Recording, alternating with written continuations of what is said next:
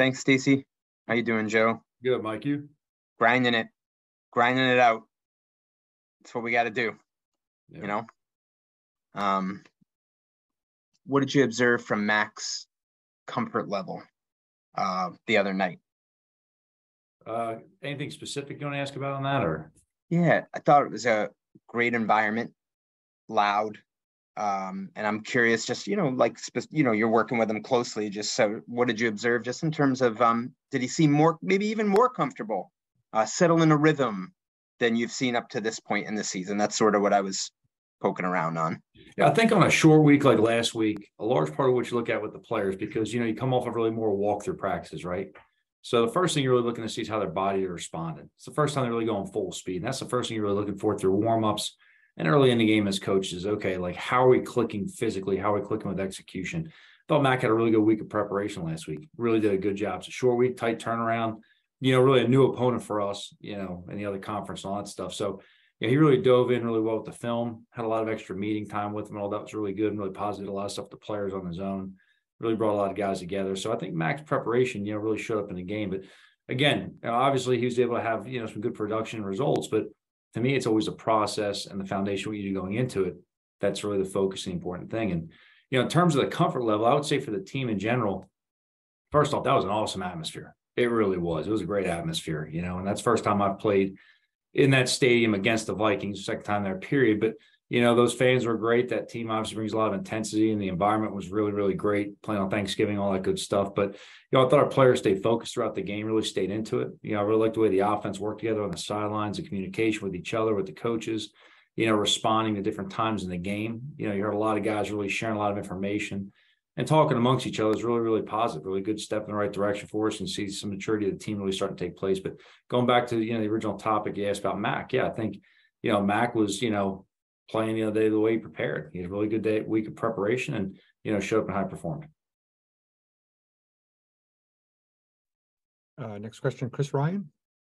Hey, Joe, how are you? Good, Chris, what's going on, man? Uh, not much. Wanted to ask you about um, Mac's post snap decision making the last two weeks, where he wanted to keep it more simple, limit interceptions.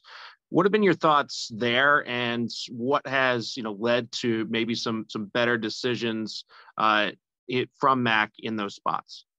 Well, first off, we preach ball security for every position on the field. Yeah, that's the number one focus, you know, of our team. And uh, you know, Mac's done a really good job, you know, of, you know, taking each play that comes to him.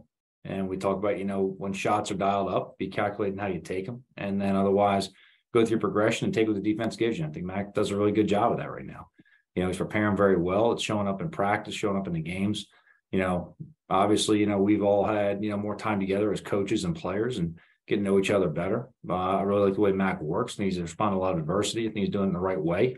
And uh, really proud of how he's working, you know, day to day obviously there's a lot of things that have to go into quarterback having success protection's a big key red zone though where where do you see things you know breaking down there and are the things that mac can do you know differently obviously late in the game there was uh, there was a sack um, on third down pressure on fourth down that wasn't really seemingly his fault but what uh, what can he do better in those in those spots in your view I'm not going to go into any kind of you know analysis or broad stroke picture of any one player, or anything in general. I think when you talk about the red area, the red area is you know a very dynamic area of the field. It's very different when you go through different zones, and it's very different based on how each defense coordinator calls it. So if you refer to the you know red area, is it the 25 to the 20 that fringe area? Are you talking about the 20 to the 15?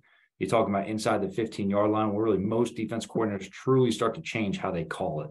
That's really the defense is because the space on the field really changes. And then you talk about that low red area and that tight red area you know, inside the seven, then inside the five yard line type of zones, and where the defenses show up, you know, very differently. You got to know what teams do. You know, in terms of what we're doing team wise, you know, we've had some opportunities, got to capitalize and execute better as a team, as coach and staff, make sure we're in the right position. But we've had some good opportunities as well, and some things, you know, that we've had chances with. So, you know, each team is its own uh, challenge. And in terms of just talking about the red area in general, you know, that can get kind of painted because you look at a stat sheet and talks about a certain yard line you know, we've got to look more specifically as an offense in terms of each range of that field and each opponent, how we're approaching it differently week by week and what we have to do for success.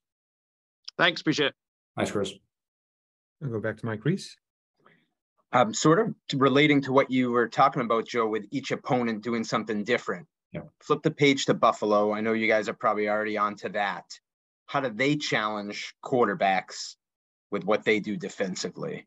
You know, Buffalo's really, really good at marrying up all their coverages and blitzes and making them look the same. They do a great job of really just showing, you know, a look, and you got to figure it out post snap what it is. And they're very fundamentally sound. They play fast, they play aggressive.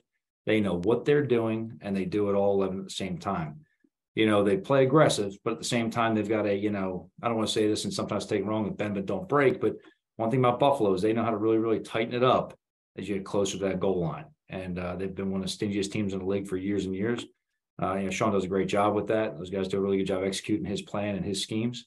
Um, I think the biggest thing that stands out to me about Buffalo is they're a fundamentally sound team. They understand what they're doing and they do it well repeatedly. Was just thinking one last thing before you fly. Mac was not hit. I and at one point in the and I didn't realize this as I'm at the game, but at one point in the broadcast, I was watching it over. Start of the fourth quarter, they're like, Mac Jones hasn't been hit. You know, at this point in the game, that was like the first three quarters. Um, seems obvious. Every what quarterback wants to get hit, but when you think about good quarterback play, how vital is that going forward to just sort of keep him from getting hit, keep him clean, so you guys can do what you need to do offensively. Yeah, well, the goal of the team is not to have the quarterback hit, but the reality of the league is yeah, there's a lot of good pass rushers out there. You know, there's a lot of good schemes, and guys are going to have the opportunity to go ahead and put hands on at some point. So, you know, I really like the way that Max responded. You know, to you know whether it be pressure at different times, different situations, different blitzes.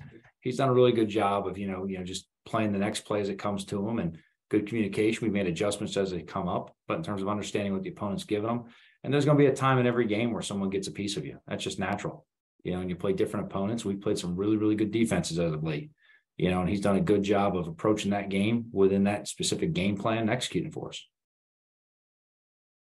Thanks, Joe. All right, thanks, Mike. Thank you, Joe. All right, thanks, guys. Patricia will be next.